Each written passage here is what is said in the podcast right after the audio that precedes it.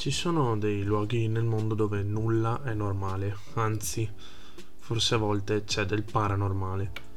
Non so se vi possono piacere i viaggi spazio-temporali, ma il regista della cancia di oggi, che è colui che state ascoltando al microfono, ha voluto questo.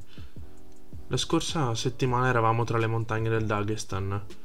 In questa terza puntata, invece, voglio farvi indossare il vestito bianco.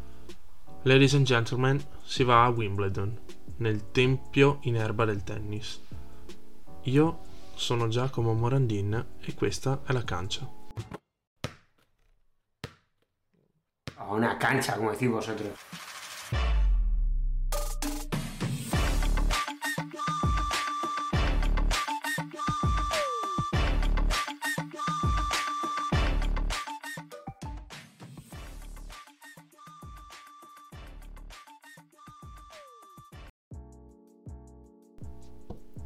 Se non vi siete ancora cambiati e vestiti di bianco fate presto, perché il campo 18 è in fondo a Somerset Road e bisogna passare a fianco alla Alchemilla Sculpture, la statua che simboleggia l'alchemilla, una pianta che attorno a Wimbledon si trova ovunque e che trattiene l'acqua nelle sue foglie.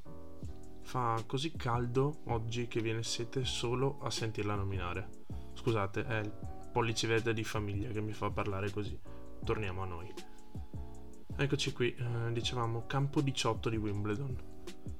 Tre tribunette per un totale di 782 posti, l'ultimo dei campi in ordine numerico e soprattutto i due avversari che iniziano il primo turno dei Championship.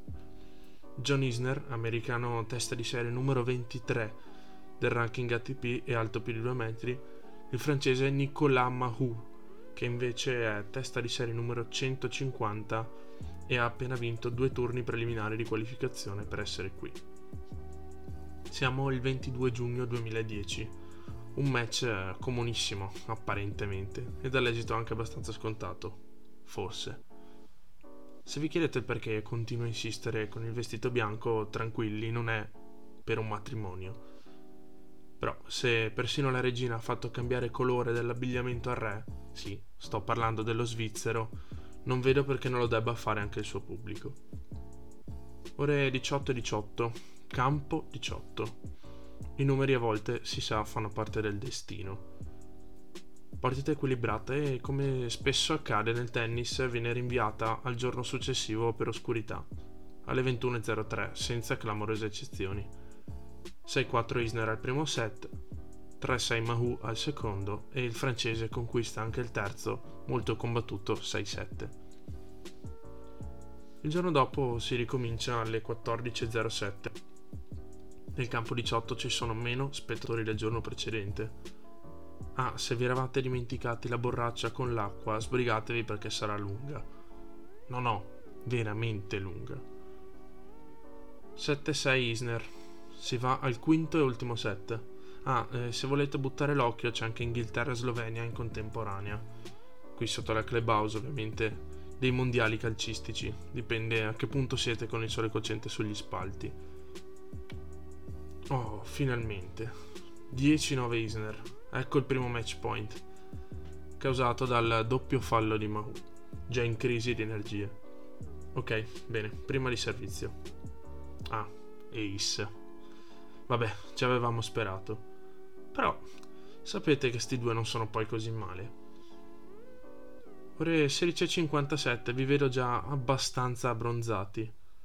Siamo arrivati al 49esimo game. 25-24 Isner e abbiamo già il primo record della partita. Questo è il set con il più alto numero di game della storia di Wimbledon e di una partita di tennis. Beh, se pensate che anche la vostra pazienza stia crollando, Pensate all'arbitro svedese Mohamed Layani, origini leggermente pakistane, che sta rimanendo ore tra il primo e il secondo giorno seduto su quel seggiolone al centro del campo. Poi, con grande nonchalance, eh, ha esordito dicendo: No, ragazzi, tranquilli, non ho sofferto più di tanto. In aereo viaggio spesso in economy e sono abituato a stare seduto molto. Ok, Mohamed, contento te. Ore 17 e 44 siamo al secondo record. incontro più lungo di sempre, superato il record precedente di 6 ore e 34 minuti. Il campo 18 is the new centrale, direbbe un ragazzo del giorno d'oggi. È una bolgia, la gente si ammassa fuori dalla, dalla recinzione perché si sta scrivendo la storia e lo capisce. Tanto che nemmeno il tabellone ci crede, visto che si spegne sul 47 47 perché non è mai stato settato per un punteggio così alto. Isner e Mahu ormai vanno avanti per inerzia, nemmeno loro sanno dove trovano le forze. Forse sarà grazie a quelli del pubblico in delirio totale, visto che il campo 18 è ormai diventato uno stadio. Sul 59 a 59 il match viene sospeso ancora una volta, questa volta per oscurità, ore 21 e 10.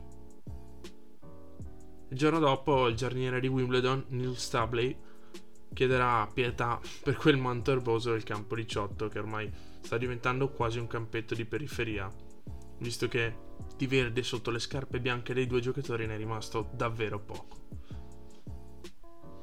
La notte Isner e Mahu dicono di aver dormito entrambi due o tre ore, oltretutto non in maniera così eccellente e forse entrati in un loop di energia cinetica quasi paranormale. L'americano dice di aver mangiato tre pizze perché, eh, ragazzi, avevo fame, non sapevo veramente cosa fare il mio corpo non rispondeva ai miei comandi mentali. Mahu, il francese, invece ha chiesto di andare ad allenarsi al campo alle 5 del mattino perché gli dice che sentiva l'erba del campo dentro il letto. Campo 18, giorno 3. Siamo il 24 giugno alle ore 15.42. I due tennisti vengono accolti come i Queen a Wembley nell'86 magari le persone con qualche anno in più sanno di cosa sto parlando e tutti vogliono vedere come finisce questo match che non ha nulla di logico. Isner entra ridendo, l'applomb inglese di Wimbledon ormai è stato accantonato, mettiamola così, Mahu invece fa il suo ingresso con le occhiaie che ormai toccano la riga bianca.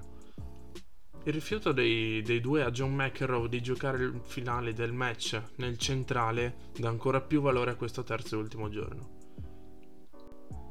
William Hill, nota agenzia di bookmakers, aggiunge un punto scommessa nella clubhouse del campo 18, sì, quella dove potevate andare a vedere i mondiali, e dove si può scommettere sul povero arbitro Laiani, se si addormenta oppure no durante il match.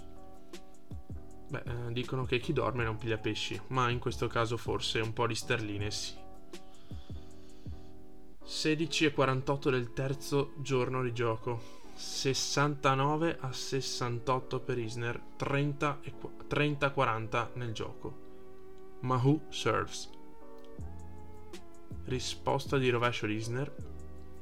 Il francese si allunga e recupera. Altro rovescio di Isner.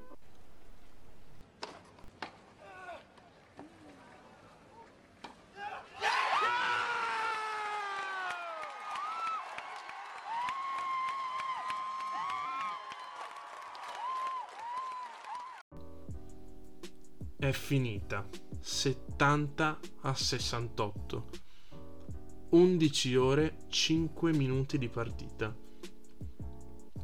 È stato calcolato che in una maratona si consumino meno calorie di questo match. Se Abebe Bechila fosse ancora tra di noi avrebbe fatto un cenno d'intesa con il capo. I due giocatori crollano a terra sull'erba inglese distrutti. O perlomeno quello che rimane di quell'erba inglese il pubblico è letteralmente invisibile e applaude per oltre 5 minuti consecutivi e se siete arrivati fin qui all'ascolto lo state sicuramente facendo anche voi. Questa fatica al fisico di entrambi la patirà per mesi. Isner collasserà sportivamente parlando contro l'olandese De Bakker al secondo turno. Ah, pure l'olandese il giorno prima fece un 16-14 al quinto set Mahu invece giocherà addirittura una sfida in doppio la sera stessa del match terminato contro Isner, ma ci metterà oltre un mese a recuperare fisicamente prima di passare il turno in un altro torneo. Ci siamo immersi nella vera cancia del tennis, in quello che è stato il match più lungo della storia di questo sport, tra dress code in total white e colpi di palline.